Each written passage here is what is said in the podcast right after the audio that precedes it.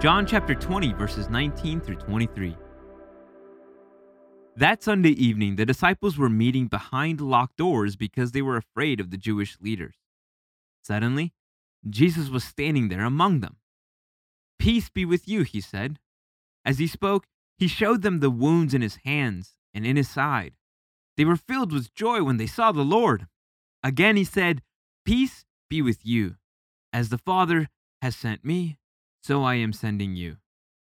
Then he breathed on them and said, Receive the Holy Spirit.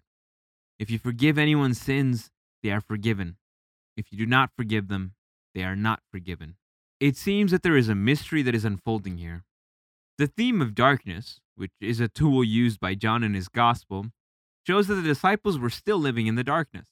They were in the grips of fear of the Jewish leaders because they did not know if they were being pursued. They were hiding so as not to be found.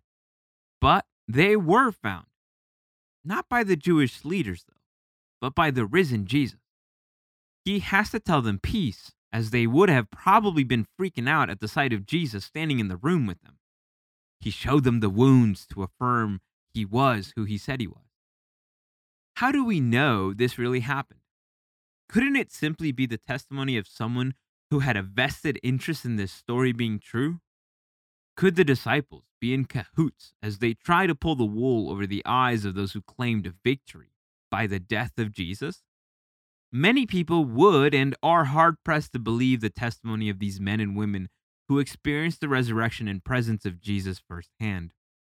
For me, a deeply compelling argument for the veracity or truth of these testimonies is that every person in that room that night went to their grave without denying this happened.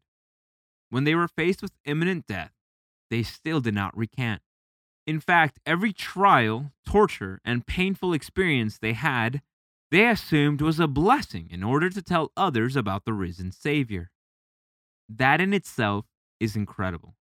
The unity of purpose and story that these people gave to the world is a great testament to how serious they believed in this occurrence. They did not waver, and the course of history was changed from this night on. The awakening they had when they saw Jesus didn't just change their lives, it has changed our lives as well. The worldwide and millennia long impact of this night is an axis point in which history hangs. I was speaking to a friend of mine the other day who has deconverted from faith in Jesus. He told me that he tells his children that Jesus was real, just not anything other than a man who people really respected. This conversation happened in front of another gentleman who is not a believer, but was deeply interested in the conversation. The third man asked why he was worth talking about if he was just another historical figure. My first friend tried to give an answer about values and morals and the importance of some of the teachings of Jesus, basically making the he was a good guy argument. The man then turns to me and asks why I still believe in Jesus. My answer was simple there is too much evidence that lives are transformed, that people are changed, and that when they really meet Jesus, they are never the same. Those that claim to have seen him after his resurrection, without education, training, status, or influence, have changed the world. I don't know that this was as powerful of an answer as it should have been, but there was a flash of awakening in the eyes of the man we were speaking to. I can't claim conversion, but I can claim conversation with the man. And sometimes a conversation is the first step in an awakening. How does the change we see in these people that met Jesus that night affect your thoughts on Jesus? How do you think you would have reacted to this occurrence? What can you tell someone about why you believe in Jesus?